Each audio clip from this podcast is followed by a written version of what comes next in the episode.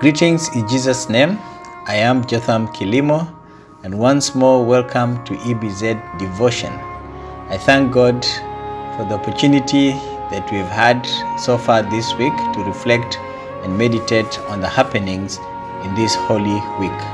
Our main character is Jesus Christ, and the key theme is that Jesus Christ suffered, died, and was buried and resurrected to redeem us from sin's penalty and grant us eternal life. We are now on the fifth day of Friday. Jesus has agonized in prayer in Gethsemane, surrendering to God's will that he goes to the cross, though humanly he would rather not.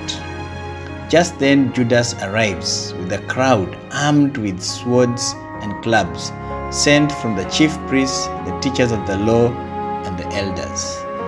Judas betrayed Jesus, and Jesus was arrested and taken for trial.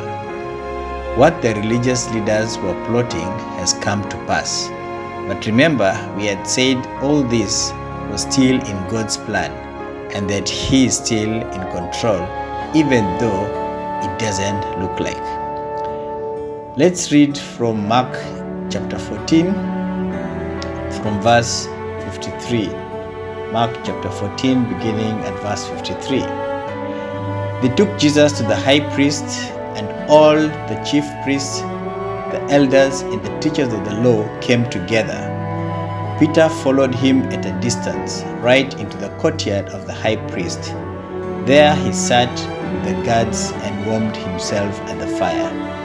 The chief priests and the whole Sanhedrin were looking for evidence against Jesus so that they could put him to death, but they did not find any. Many testified falsely against him, but their statements did not agree.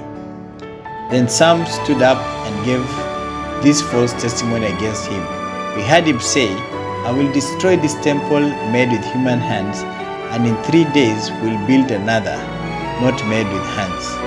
Yet even then their testimony did not agree. Then the high priest stood up before them and asked Jesus, Are you not going to answer? What is this testimony that these men are bringing against you? But Jesus remained silent and gave no answer. Again the high priest asked him, Are you the Messiah, the Son of the Blessed One? I am, said Jesus. And you will see the Son of Man sitting at the right hand of the Mighty One and coming on the clouds of heaven. The high priest tore his clothes. Why do we need any more witnesses? He asked. You have heard the blasphemy. What do you think? They all condemned him as worthy of death. Then some began to spit at him. They blindfolded him, struck him with their fists, and said, Prophesy!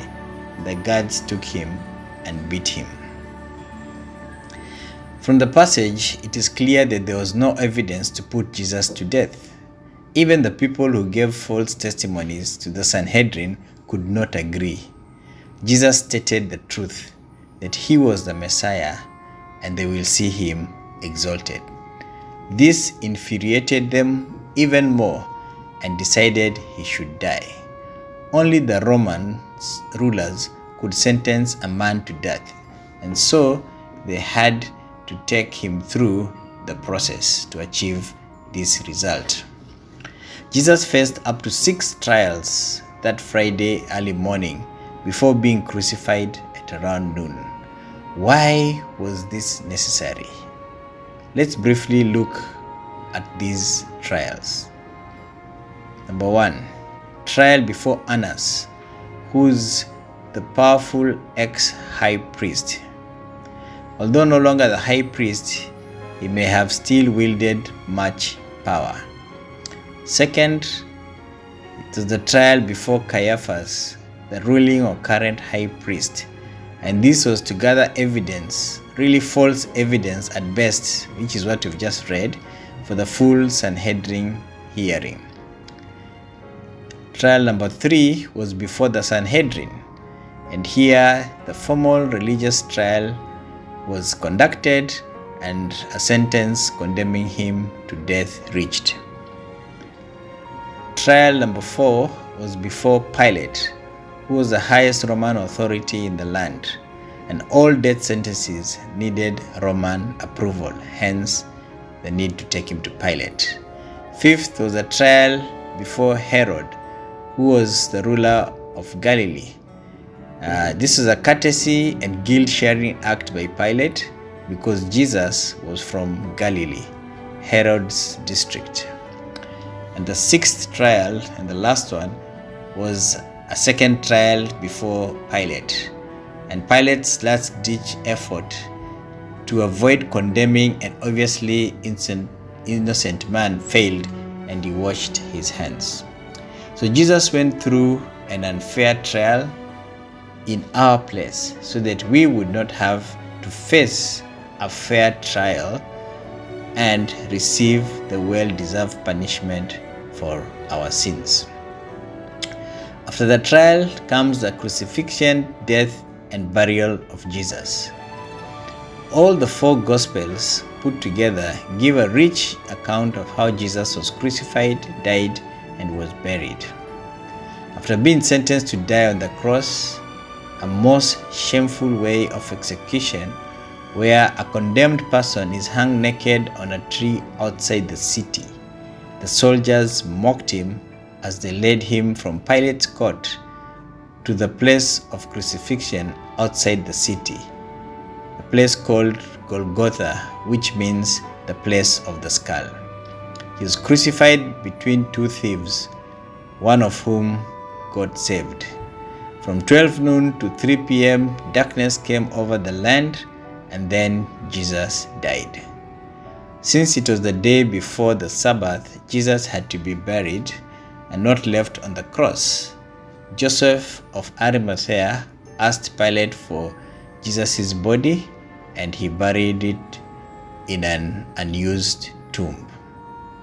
Out of the many lessons we can learn from these events of what we now call Good Friday, I would like to focus on what Jesus said when he was on the cross. From the Gospels, commentators and scholars have been able to come up with seven last words of Jesus on the cross.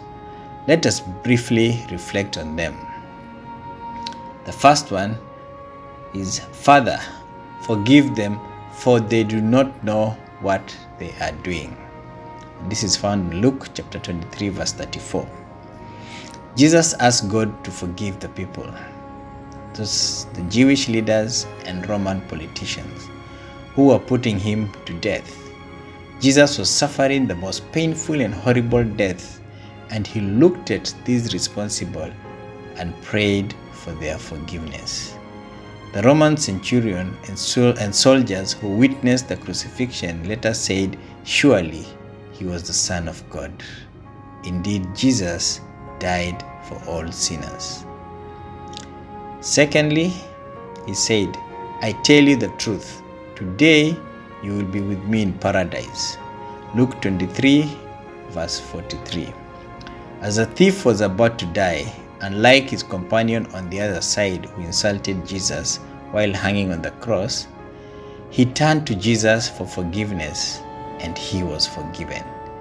This shows that deeds do not save us. Our faith in Christ does. It is never too late to turn to God.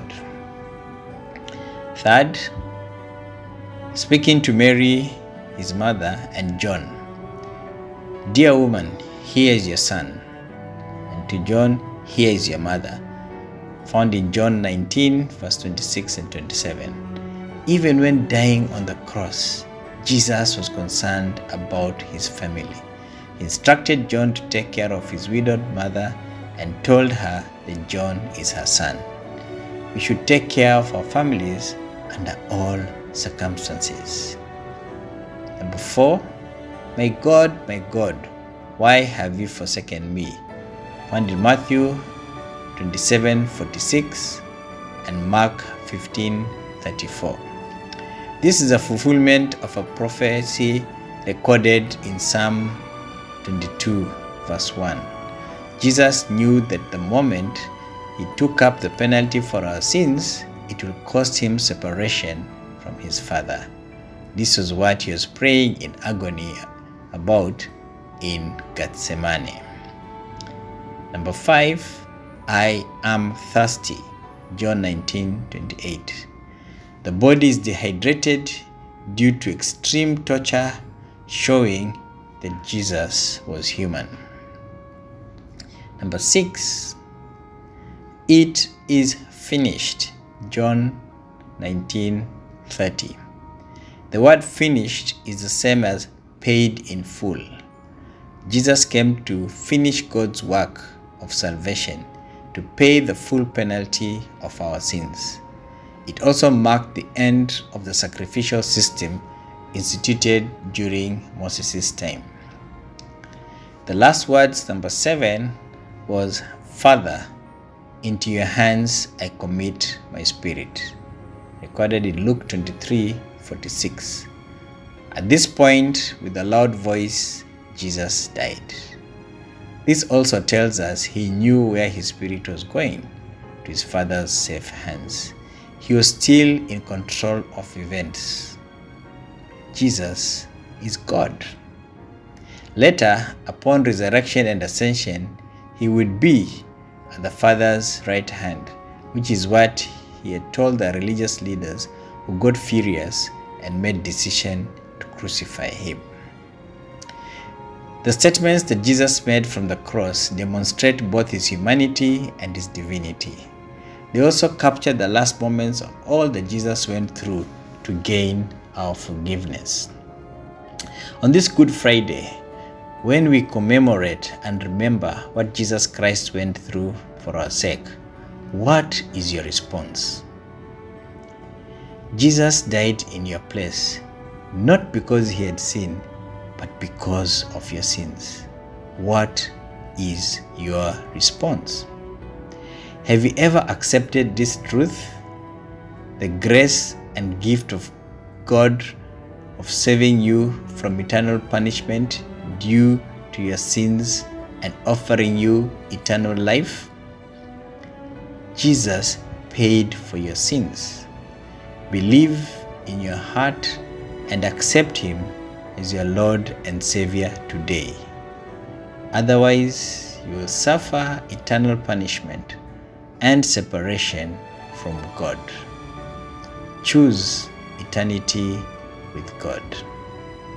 A truth that comes through clearly is that Jesus Christ suffered, died, and was buried to redeem us from sin's penalty.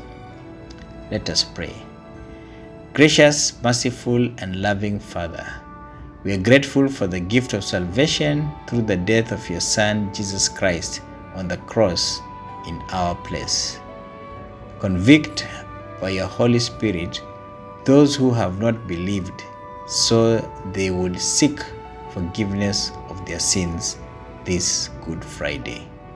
Grant this request in the name of God the Father, Son, and Holy Spirit. Amen.